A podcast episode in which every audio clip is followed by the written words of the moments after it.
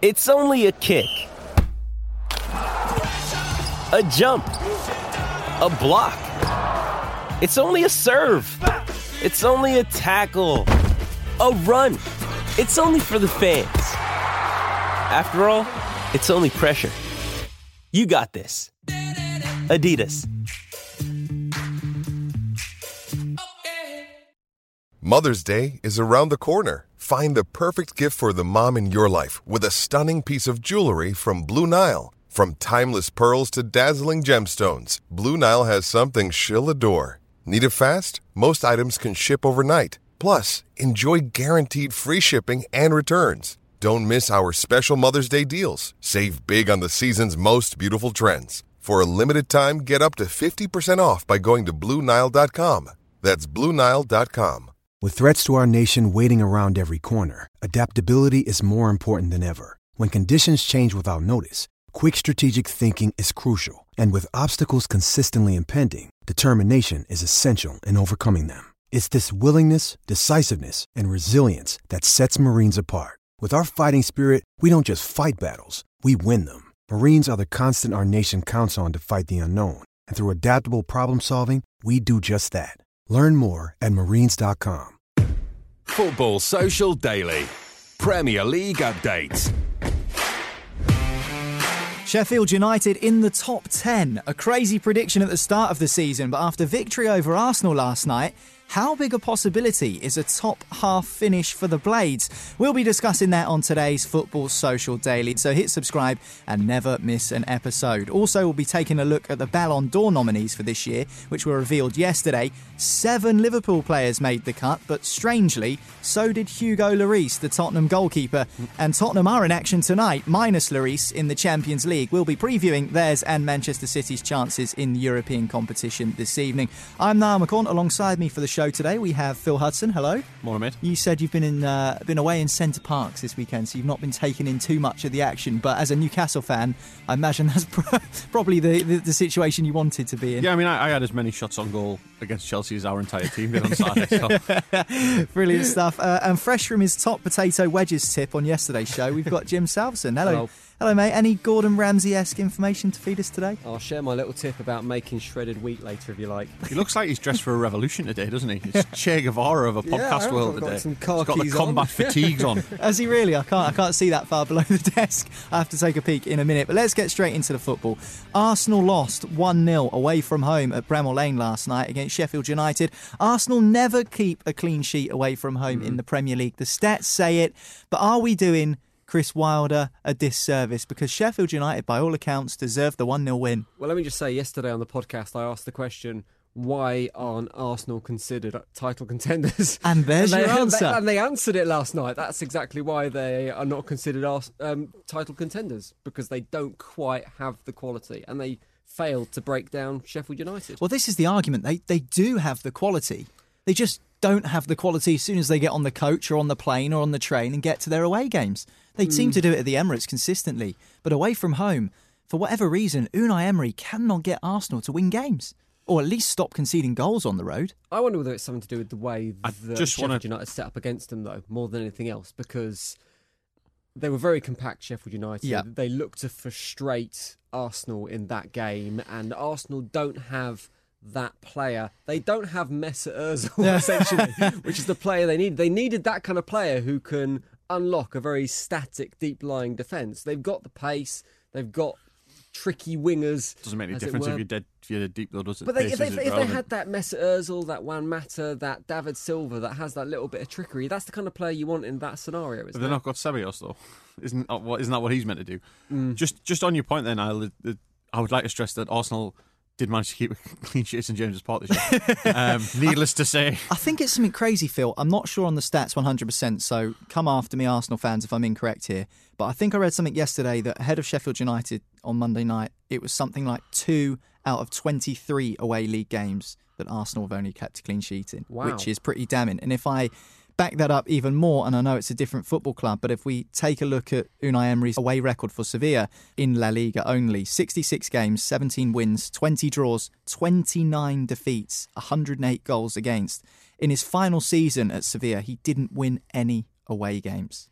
I'm slightly surprised I'm about surprised how that. home and away form is still has that much impact in football now because the variables are so much less than they were even five years ago when you had more intimidating close stadiums where you can imagine players might feeling the pressure a little bit more but in terms of the pitch quality it's pretty much a level now there's Yeah. a little bit of variation in pitch size obviously but i'm really surprised at the impact that has that think- home advantage is still an advantage Of course it is. I think a team like Sheffield United need to make the most of that. If they had lost to Arsenal, that would have been four home league defeats in a row, which would have been their worst run since 1965. And albeit they're a new team in the Premier League this season, so obviously it was going to be tough for them. But you got to win. You got to win your home games. Where's the cliche bell? You know, you have to if you if you want to stay up. What I'm um, quite excited about is the way that, that Chris Wilder adapts his side, and we'll hear from him i- in a moment. But they deserved the victory by all accounts. Arsenal had a few chances. Pepe missed a real sitter last night, and for 75 million quid. Oh, I know he's not had too long in the Premier League, but he's going to have to start showing signs of quality soon. he looked you'd decent though pepe last night But he missed a sitter, Jim. But it doesn't matter if you're decent or not. You can't miss players, from two yards. Players miss chances all the time. But he's not missed just one though. It's been it's been a couple of times now where he's had real good chances and he's messed it up. I'd be more worried about Pepe if he wasn't getting into the position, if he was hiding, which Mm. he's not. Um, his, his record in France last year and to an extent the year before says he knows where the back of the net is and will find it. A lot of penalties. Not that many. He didn't take. He didn't take twenty two penalties last year, did Took he? Not? 35 goals and 74 appearances Nine, I think, penalties last year for Pepe. but not but not 35. So he scored 13 league goals without penalties plus 12 assists. So he and that's not playing as an out and out striker. That's playing as a wide man in the front three. So he knows where the back of the net is. There's absolutely no doubt about that. And I- and I think he will c- come good for Arsenal. I, I agree that he hasn't started as probably as quickly as they'd like. Mm. And we're all going, oh, it's 75 million. But you've got to take that figure with like 75 million is not 75 million. Well, is there a reason that, that they're allowed to pay it over five years rather than up front? Of like, for instance, Maguire was paid 80 million up front by Manchester United. I'd imagine that Maguire was paid for by Manchester United up front because Manchester United were desperate. I think in general deals are structured over the course of the contract. That seems to be the way modern football pays. A lot, for a lot, a lot. I, we don't. We pay all our play, all our transfer fees are paid up front because Ashley, but we, weirdly, he's happy to receive fees like that, but he won't spend money like that. Um, but yeah, I, I don't think there's anything unusual about that apart from that Leicester knew they had Man United over a barrel and said, "Well, you got to pay us eighty million up front for Maguire." Um, I, he's still only twenty three, I think, Pepe. So it's not like it's not like he's twenty eight coming in, and, and like I say, seventy five million isn't it's not what it used it's to be. not. It's just like it's not an eye-watering sum anymore. It's just a lot. It's just a decent amount of money. But I think you're bang on. It's about the reaction of that player, and players do on occasion take time to adapt to the Premier League. And we were talking about Fornals at West Ham. I Yeah. still think Fornals is a decent player, and I think he will be a decent player. But at the moment, he's not showing that form. What- But with Pepe, he isn't hiding. He is playing Yeah. his game, and that attitude will serve him well. He will adapt, and he will get there eventually. When you look at An something example like close to home for Arsenal fans. How did Henri start? Hmm. When he went to Arsenal, Henri didn't score for like twelve games. Uh, well, I suppose you could level the same at Didier Drogba at Chelsea. It took him a while to, to get going. Players do take a while to get going. I'm not saying that Pepe is going to be Henri, by the way. Just, just, just to absolutely nail my Out of before get- context, Phil Yeah, Hudson. because that'll be the that'll be the clip that goes on Twitter later on. But uh, yeah, um, what I'm saying is, it, you know, great players can still take a little bit of Mm. time. Uh, Bergkamp didn't score for like loads of games until he rifled one in from 30 yards. And you do get players that will wilt under the pressure of a transfer fee like 72 million. Look at Alexis Sanchez at Manchester United. That is the big example of how a player is not coping with pressure. But Pepe doesn't look like he's going to be that type of player because he is still playing well. And he did play well. I say he played. He played well in the context of an Arsenal team who didn't play well. He looked like one of Arsenal's best players last night, despite the miss. And from a man who misses many open goals in his five-a-side football career, I can sympathise with Pepe missing that one. Um, I think we need to give Sheffield United manager Chris Wilder a hell of a lot of credit for the way he set his team up last night. Here's Blades boss speaking to Sky Sports after the game. we backed up a, a good performance with a good result, and we didn't four, four or five weeks ago against the European champions. And we wanted to make sure if we played well against the top sides, you have to get something from the game, and, and three points is a, a great reward for the players. We can't open up, you know. I think it's absolutely crazy that people think that we can just open up against Arsenal. You saw two or three times first off how quickly they countered and what ability some of their players have got where they've skipped round our challenges as if they were not even not even there. So you know if, if, if people had watched us in, in the championship last year and we tried to play, we tried to play our own way. We wanted to stick to our identity this year. We we knew we had to, to tinker and and uh, and alter the uh, the approach in certain certain areas and key areas, and especially in the middle of the park. You know, we played two midfield players last year. We knew we couldn't do that this year. Uh, but I think we've got the balance right, and uh, you know we've not been as clinical as we, should have been. You know, with the chances that we've created, and yeah, we try we try to play when when we can, and we just you know we try to win a game of football, whatever means. You know, and if it has to go long, it has to go long. If we have to try and break the press, we'll, we'll break the press. And uh, you know, we've got some talented boys that have been on the journey from from, from League One, and now they're they're playing the trade in, in the Premier League, and, and Arsenal at home and, and, and winning. It's as I said, not the, the biggest result in the club's history, but it's a it's a fantastic one and great reward for everybody uh, connected to the football club because it's been quite a difficult journey getting to here. That's Chris Wilder speaking to Sky Sports Monday Night Football after their 1 0 victory over Arsenal. And I wanted to throw this to you, Phil, because a few weeks ago you mentioned Norwich City and people saying that they were very brave and, and fair play to them for sticking to their guns and playing the way that they played in the Championship. Chris Wilder has just said in that interview there, crazy for us if we were to open up against Arsenal. He also said that they wanted to stick to their identity but to tinker the approach and try to win whatever means. Basically, saying points mean prizes. And against certain opposition, sometimes you have to adapt your game to get anything out of it. Well, yeah, because that's what management is. That's just that's just a sensible approach. That's his job, or any manager's job, is to come up with a system or a strategy to win a game of football. And you don't win points for being, you know, for looking great, for being a purist. You don't win points for entertainment. You you win points for winning football matches. Now, the best managers, you know, over time, put a side together. If you if you're Klopp and your budget's unlimited, you can you can build, you can bring in players to complement the system you want to play to win your football match because you're the better side in theory, so you're able to dictate that. The the role of the opposition manager in that instance becomes how do we overcome Liverpool mm. with the players that we have at our disposal? What's the best system in order to do that? And it's the same when you play Man, Guardiola's Man City. For for Wilder, he's looking at well, he hasn't got the budget to spend that Arsenal have got to spend. So how are we going to beat them?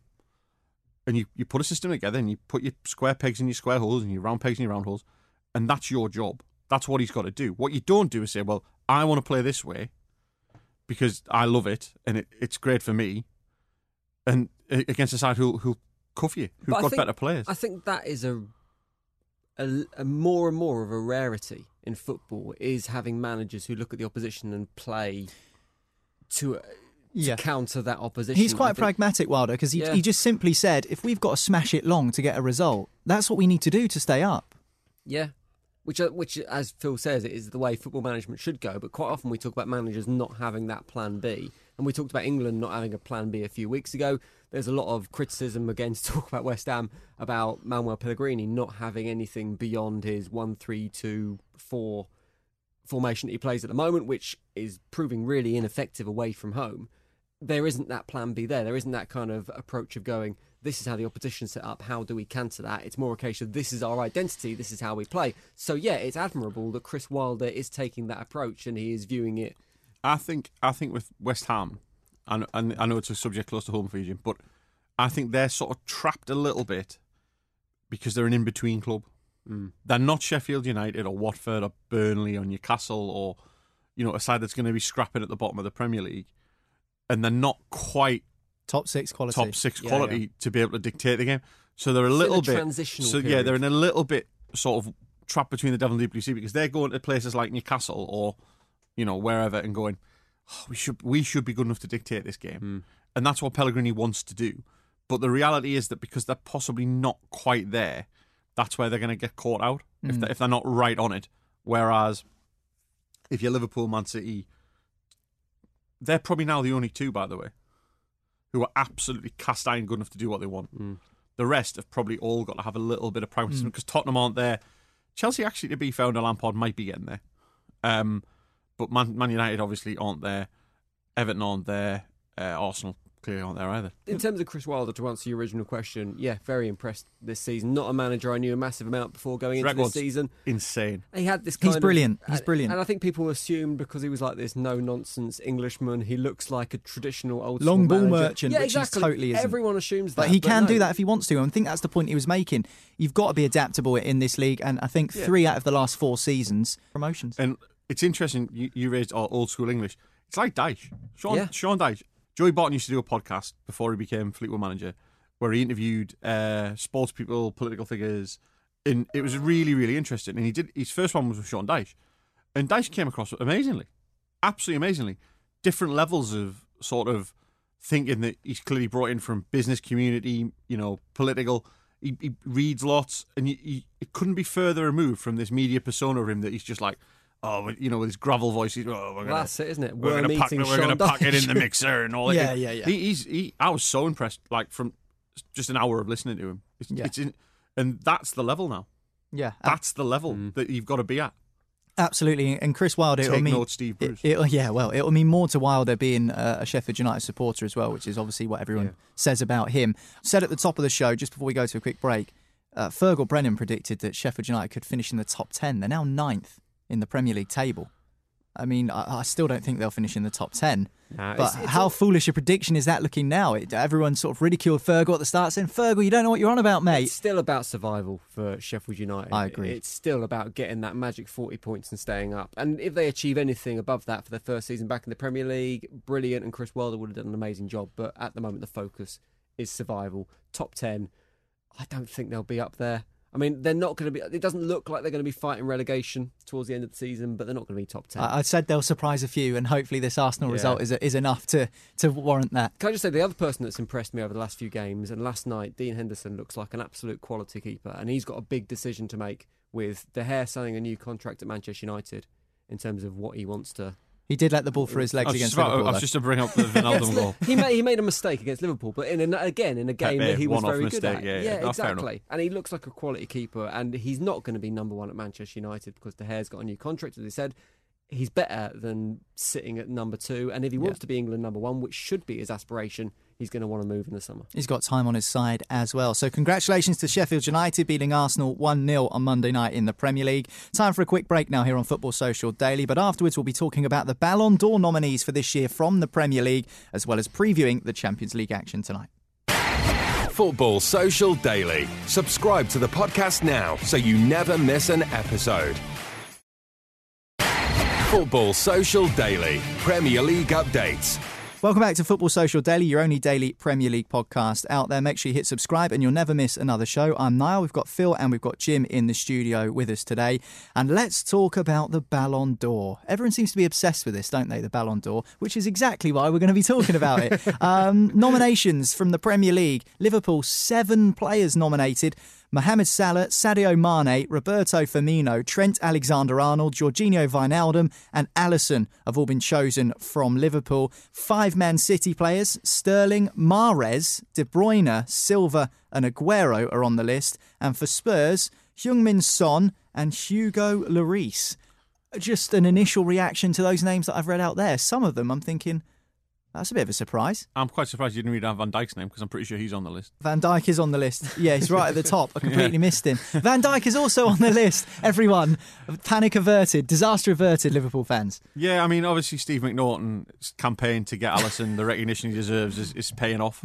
Um, I, I understand that he's currently lobbying uh, international coaches. That's where he's been. yeah, that's why he's been off for the last three weeks. He's lobbying international coaches to cast their votes towards Alisson. Um, look, the Ballon d'Or is football's Eurovision. I'm sorry, like mm. it's. I don't. I.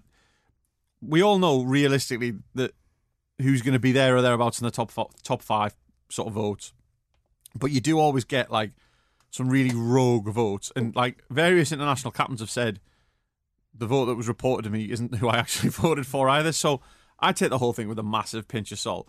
Hugo Lloris, someone's obviously gone. Oh, he's a World Cup winning captain, and oh, he and Tottenham Got to the Champions yeah, League Tottenham got to final. the Champions League final, and that's that's praiseworthy. I think it's a bit different to that. I think the Ballon d'Or has dropped down the pecking order recently because FIFA have taken the best and gone, this is our own thing now, and the Ballon d'Or is essentially a French football magazine doing their own award It- ceremony. It, certainly is, yeah. And let me just say this then. People say Hugo Lloris is on the list. Son's on the list from Tottenham. Where's Mm. Harry Kane? Yeah, and Paul he- Pogba's not on the list. I'm not- Neymar is not on the list. certainly Harry Kane should have been included. But for me, like the Ballon d'Or now is the ex-girlfriend that you split up with that is trying to win you back, kind of posting attractive pictures on Facebook and going, "Look at me, I need a bit of attention now," rather than actually being a serious footballing competition. Well, she's gone between Messi and Ronaldo to now Luka Modric. Well, so that's- that's some it, might say a downgrade in was that it. sense. 2018, Luka Modric was not the best player in the world. It was Messi, Ronaldo. They should have, uh, they should have crowned one of them the Ballon d'Or winner. They didn't because getting Luka Modric gets the headlines. That was the the big controversial decision. It was purely done out of it's not a it's it's not a serious thing anymore. I don't think, and they just need to get that focus. And including someone like Hugo Lloris, with the utmost respect to Hugo Lloris, he says before disrespecting him massively. He is not one of the best 30 players in the world. Well, 30 players named. Liverpool make up seven of those players. A further five from Manchester City, further two from Spurs. Seven players for Liverpool. That's the most in terms of representation from any one club on the list. Do they deserve seven nominations? Have they been that good Well, throughout they, the they course are of the this champions year? of Europe. Are they- so, uh, do so they, yeah, they deserve they got seven nominations. 97 Premier League points, which would have won the league any year but the last two years. They're the champions of Europe. They blazed the trail in Europe. Yeah, they're the they're the best team in Europe. And so to cons- you're going to see a higher percentage than than you otherwise would. I, I think Robertson's quite unlucky to be fair to not make it eight. Mm. And we have to consider how we weight the Premier League in terms of significance as well. And in this country, there is a certain almost disregard for European competitions above, below domestic competitions. The Premier League is priority. Everyone loves the FA Cup, and then the Champions League and the Europa League are kind of like, ah, we'll do all right on that if we can. So, as far as we're concerned, it doesn't maybe feel as significant as Manchester City's achievements last season. But as far as Europe's concerned, Liverpool are the best side. yeah, 'Cause that's- completely. So yeah, Man City won the treble, but no one gives a shit in Europe. And this isn't this isn't an English award. It's not an official award either, is it? It's, it's rewarded, it's- as, as Jim it's a- says, by a by a French By a uh, needy ex-girlfriend. Yeah, yeah, exactly. but So- it's but it's about opinions. So I, I'd love to know who thought Lloris. I'm not even choosing the best 30 goalkeepers in the world, but I'd love to know who who thought Lloris was worthy of a place on the shortlist. But it could just be ceremonial. Mm. It could just be you know the fact that it's a French football mag- magazine or French paper, whatever, saying France World Cup captain. Yeah. Uh, Aubameyang's also on the list. We must say well done to him. He's been very, very good. 49 goals in 75, I think, Arsenal appearances. So even though he didn't score last night against Sheffield United, congratulations to him for being nominated. Like I say, I missed Virgil van Dijk's name off the list. He was right at the top of the list. I don't know how I missed him. Will he be missing out on the award, or do you think that it is his to lose at this moment in time? Because it seems like all of the pundits and all of the commentators are suggesting that Van Dijk is going to be the Ballon d'Or winner this year. It's very much the narrative, isn't it? If you if you think if you follow the the line of logic that it's all about the Champions League, which is what we've basically said is the justification for Yeah. so many Liverpool players being in there, and Van Dijk is perceived to be the player that turned Liverpool from a decent Champions League side into the Champions League mm. side over the last two years, then it follows that he should probably win, really. But Who won the best now? Was it was it Van Dijk or was it Messi that won that in the end? I can't remember now. It's, you know This what? how because significant these because awards these are. these things, I don't really care about them. No. It doesn't mean what it used to mean. I don't. But maybe because it's not. I, I don't support a Premier League club. Maybe if I supported Liverpool, I would care a lot more whether Virgil well, do you van care Dijk- about the League One team of the year? No. so so it's not about that then, is it? You look, it has its place. Everyone's got to adjudicate everything. It's like the Oscars. But do you remember what won best film last year? Because I don't. I, I literally couldn't tell you. It, it it matters to the players and it matters to certain people. If it was involved with your club, you'd probably feel differently about it.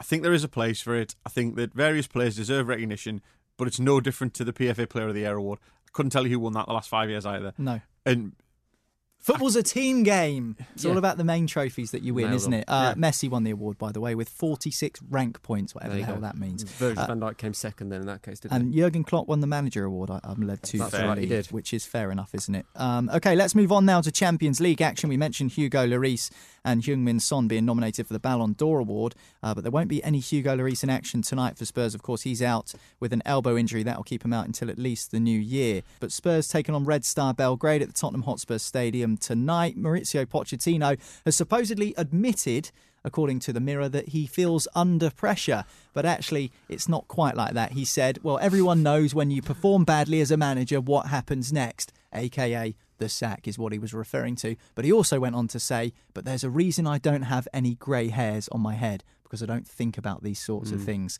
So Mauricio Pochettino will know that Tottenham haven't been good enough. I said that the one game you want after the international break is Watford because they're bottom of the league. They've not won a game. It's one game you want to try and get yourself back on the straight and narrow, back to winning ways. Didn't happen. 1 1 draw. Last 10 minutes, Dele Alli pops up with a goal. Uh, against Red Star Belgrade, it- does this, in a weird way, become a have to win game for Tottenham? I don't think Pochettino's future will hinge on this game. No, I agree with you. I don't think it's future No. engine. But in terms of if, if they were to lose to Red Star, it's a major problem for their Champions League qualification. Yeah, and you would expect them to win, but you would have expected them to beat Watford as well at the weekend. Yeah, I, I, yeah. I think. I mean, Red Star are a totally different proposition to playing them in Belgrade.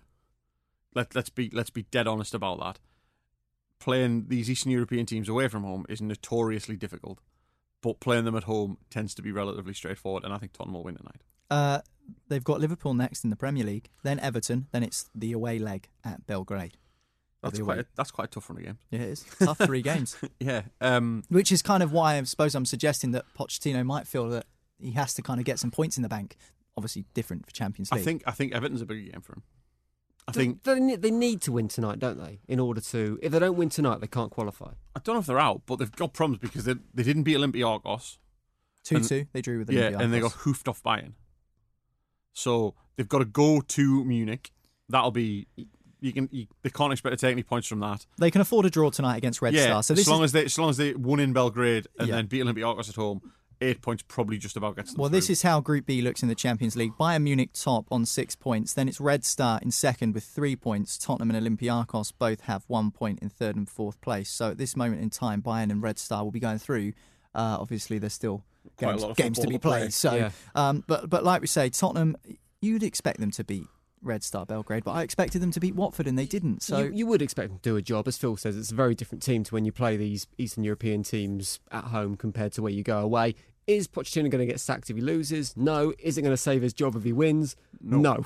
Either way, it's a little. Everton's bit a bigger game for his job security Yeah, completely. because Liverpool if they get beat off Liverpool, everyone go well it's Liverpool, but Everton who are having a stinker themselves, if they if they lose to Everton, everyone will be like, well, he ca- can't, you know that that's a bigger game for the doubts about Pochettino. But they'll win tonight. I mean, they'll win tonight. They'll go ahead of Belgrade in the group, and then you'd be looking at going, well, they're probably going to qualify because they'll have Olympiacos at home, and so all who they'll beat, and then all they'll really need to do is not lose is not lose in Belgrade to go through with eight points. I would uh, I would happily agree with you that I don't think Poch is in danger, but I had to throw the question out there just for the fun of it. Um, what about Manchester City then? They take on Atalanta, the Serie A side.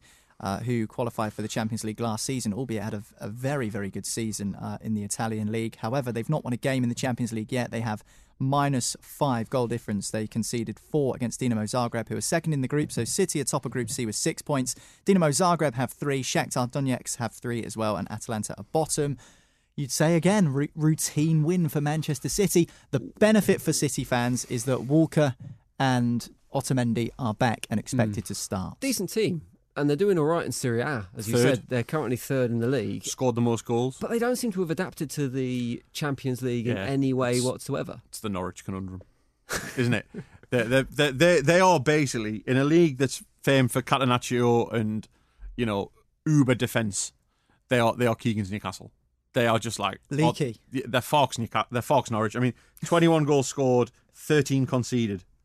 So they just they're just saying, well, we'll score more goals than you, which is fine, by the way. But they won't be if able you've to got do the that against firepower to Manchester put City, will concede they? against Manchester City, yeah. so like I expect Manchester City to uh, good good game. I would suggest for um, a goals galore bet. Do you, if you're Pep Guardiola, do you respect them on their Serie A performances or their Champions League performances? Because we know that Guardiola is suffering with injuries at the moment. As you say, Walker's back. Otamendi back, whether he'll play or not, is another issue. John Stones was on the bench at the weekend. Laporte's a long way off coming back. Ended up playing no centre backs at the weekend. Well, they played Rodri and defensive mid- Fernandinho, didn't they? Exactly, Yeah. which is, I mean, you might argue that the way City play, they don't really need centre backs because they don't give the ball to the opposition. So why do you need to defend when you don't give the ball away? But at the same time, how do you treat that game? Do you go, well, we're going to go all out, we're going to play first team, or do you rotate slightly? I think that if it was me, I would be inclined to play it properly because qualifications is important. Mm. So they're going to qualify from the group realistically, but they could do it in the next two games. In fact, if results go their way, they could argue no, they can't quite do it tonight, but they're going to do it in the next two games because they'll have twelve points. Then you can rest. Qualifiers group winners, then rest them. I know they've got problems now, which, by the way, let's you know that that's a joke to have no centre halves when you've got a limitless budget and all the best young kids in the world in your academy. To have to play two defensive midfielders there is a bit strange. Well, lo- did one- losing Kompany has been a massive blow for them. We knew it would be, but in terms of just having replacement centre backs and um, Philippe Sandler's out on loan at Anderlecht, who's another youngster. They've got Eric Garcia. Why didn't Pep Guardiola play Eric Garcia? Is he not? Or why isn't he playing him? I thought that was a very strange decision not to play him. Not just because, I mean, he might have had more faith in playing Rodri and Fernandinho on at centre back at the weekend. But what does that tell you? Uh, what does that message that give to players like Garcia and Phil Foden to a certain extent? Even if we are down to our bare bones in that position, you're not going to get a game in my team. And there seems to be a bit of justified criticism towards Pep Guardiola that he isn't playing these kids that are coming through the academy at the moment. And that just kind of underlines the idea that these young players aren't going to get an opportunity in that City side. Yeah, there's been a lot of debate as well about the fact that Phil Foden was nominated for the Golden Boy Award for The Prem- Golden Boy Award. It's, it's I've never heard basically, of that it's, it's, if you're not, it's the under 21 Yeah, it's under- version of the Ballon yeah. d'Or, effectively. Really? Um, yeah, so players like Jadon Sancho and uh, Matthijs de Ligt have been nominated uh, in the same bracket as Phil Foden. Matthijs de Ligt, obviously, everyone knows what he's done with Ajax Mm. and moved on to Juventus. Jadon Sancho, one of the brightest wingers in Europe, uh, in the same award as Phil Foden, who started four games last year. So uh, there's been a bit of uproar about that, but I'm sure Foden will come good. Uh, Manchester City's upcoming fixtures post Atalanta, Aston Villa at home, then a back to back home games against Southampton in Cup and League before another trip to Atalanta. And then following that, early November, Liverpool away and Chelsea at home. So it's starting to get a little bit tasty in the Premier League. Thank you very much, gents. But before we go, we have had a question uh, from someone who listens to the podcast every single day. So thank you very much to Paolo Eres, who listens from South Africa. Thank you very much. Uh, he says he's got a theory of what's happening at Manchester United. So I'll throw this over to you, gents. He says Ole's been used to do all of the dirty work by the board because the board know he's a fan favourite and Manchester United will give him time so that when they have a new manager, most of the unwanted players will have been shifted out and some of the new players brought in is enough for the new managers to work with and build on. If Ole does well, then the board and Woodward look great and everyone's happy. And if he doesn't, as things are currently, they know that ex United players will stand up for Ole and try to claim things down to give Ole more time to fix things. Sounds like a bit of a conspiracy that he's uh, he's building here. I think he's got a lot of time on his hands in South Africa. I think he's, I think he's overthought this a lot. I, I've got, I- it, does, it doesn't stop there, Oh, Phil. sorry. It doesn't stop there. At the end of the season, regardless of where Manchester United end up and when Pochettino is available at the end of the season to sign him, he'll have the base of a decent team and take United forward. We'll sign Christian Eriksen and Kane from Spurs during next year's transfer window. Let me know your thoughts. Um, I, I think he's given Ed Woodward a little bit too much credit there. What he is right about, to an extent, is that Solskjaer's a bit of a free hit for Man United. Yeah. Now, I'm going I'm going to draw a parallel though between what happened when Keegan went to Newcastle the second time under Ashley, and it's great to bring in a massive fanfare. You immediately get the fans on side, and everything's hunky dory. Where it goes wrong, and where Mike Ashley went wrong in Newcastle, is he he gambled on Keegan's popularity and then massively underestimated Keegan's popularity when he wanted rid of him. And that's that's the gamble you take with something like this because then you're into fan revolt. If if the hmm. fans think Solskjaer gets shafted, it's it's going to be a major major problem. He, he he's right in what he says in that he's a, he's a bit of a free hit because if it works, fantastic. If it doesn't, then they're not going to be turning up with pitchforks just yet. So he's got a bit of time to do the job that they need him to do. He's also right in what he says is that Pochettino would take them forward. We, we've discussed that at length. Pochettino, absolutely for me, is the man for Manchester United. I'm I'm not going to brook any argument on that whatsoever. I think you're right, and I think Paolo's right to a certain extent as well. The difference between Keegan and Solskjaer is the managerial heritage Yeah. there, and I think most Man United fans, whether they love Ole Gunnar Solskjaer or not, appreciate that he doesn't have the pedigree that should have got him that Manchester United job in the first place. What Paolo correctly points out is that his status, not only amongst fans, but his status amongst his buddies in the media, Gary Neville, Rio Ferdinand, Yeah. defends him a little bit. It adds him a little bit of protection because they're not putting the boot in straight away as maybe they would with other managers, and that is buying him a little time. I think where that theory falls down is actually the way Solskjaer has cleared out the deadwood, the kind of brutal, if you like, decisions he's made in moving out players is actually one of the things he is getting credit for. So you kind of don't need someone to Well- come well, in and do that people because that forget- is part of the job. Solskjaer moved Fellaini on when there wasn't even a transfer window, just sold him to China, Yeah. where, where the transfer window was open. So it just got got rid. So you know that's uh, that's one of those. Did things. also give new contracts to Ashley Young and uh, what's his face, Phil Jones. I think it's more Will, he, will will Solskjaer sign or will United sign Eriksen and Kane as per Paolo's No. suggestion? no, wouldn't- Not unless Poch- not not for Solskjaer. They they may end up they may end up signing them if if Pochettino goes there, but I don't think they will. I I think Pochettino certainly within the case of Kane, I think I think Pochettino would, would prefer a, a different type of striker. He's fallen out with Eriksen. We know that from Yeah. what's happened at Spurs and with Harry Kane. There's no way Harry Kane would go to Manchester United, not just because it wouldn't be the step up currently that he's looking for, but I don't believe Kane would sign for another Premier League club. I think Kane will leave Spurs and he'll go to a different country. His love for Tottenham is so big, it's to the extent that he would not want to play for another He Premier couldn't League cheat club. on Spurs, is what no, you're saying. It's, it's a rare thing in football, but I genuinely believe we wouldn't see him playing in the Premier League for another team. Thanks, Jim. Thank you very much, Phil, as well. And thank you to Paolo for his question. If you've got a question, send us your question. We'll read it out on the podcast or even get you on to ask it yourself if you want at the Sports Social on Twitter. So make sure you follow us on there. Also, make sure you dive into our Amazon Alexa skill. Just ask Sports Social for the latest news on your Premier League team and you'll get it straight to your device as well. But that's it for now. We'll be back tomorrow with more. Football Social Daily. Subscribe to the podcast now so you never miss an episode. Okay, round two. Name something that's not boring. A laundry? Ooh, a book club. Computer solitaire, huh? Ah, sorry, we were looking for Chumba Casino. That's right. ChumbaCasino.com has over 100 casino style games. Join today and play for free for your chance to redeem some serious prizes. ChumbaCasino.com. No purchase necessary. Where prohibited by law. 18 plus terms and conditions apply. See website for details. Judy was boring. Hello. Then Judy discovered ChumbaCasino.com. It's my little escape. Now Judy's the life of the party. Oh, baby, Mama's bringing home the bacon. Whoa, take it easy, Judy. The Chumba life is for everybody. So go to ChumbaCasino.com and play over 100 casino-style games. Join today and play for free for your chance to redeem some serious prizes. chumba ChumbaCasino.com. No purchase necessary. Void where prohibited by law. 18 plus terms and conditions apply. See website for details.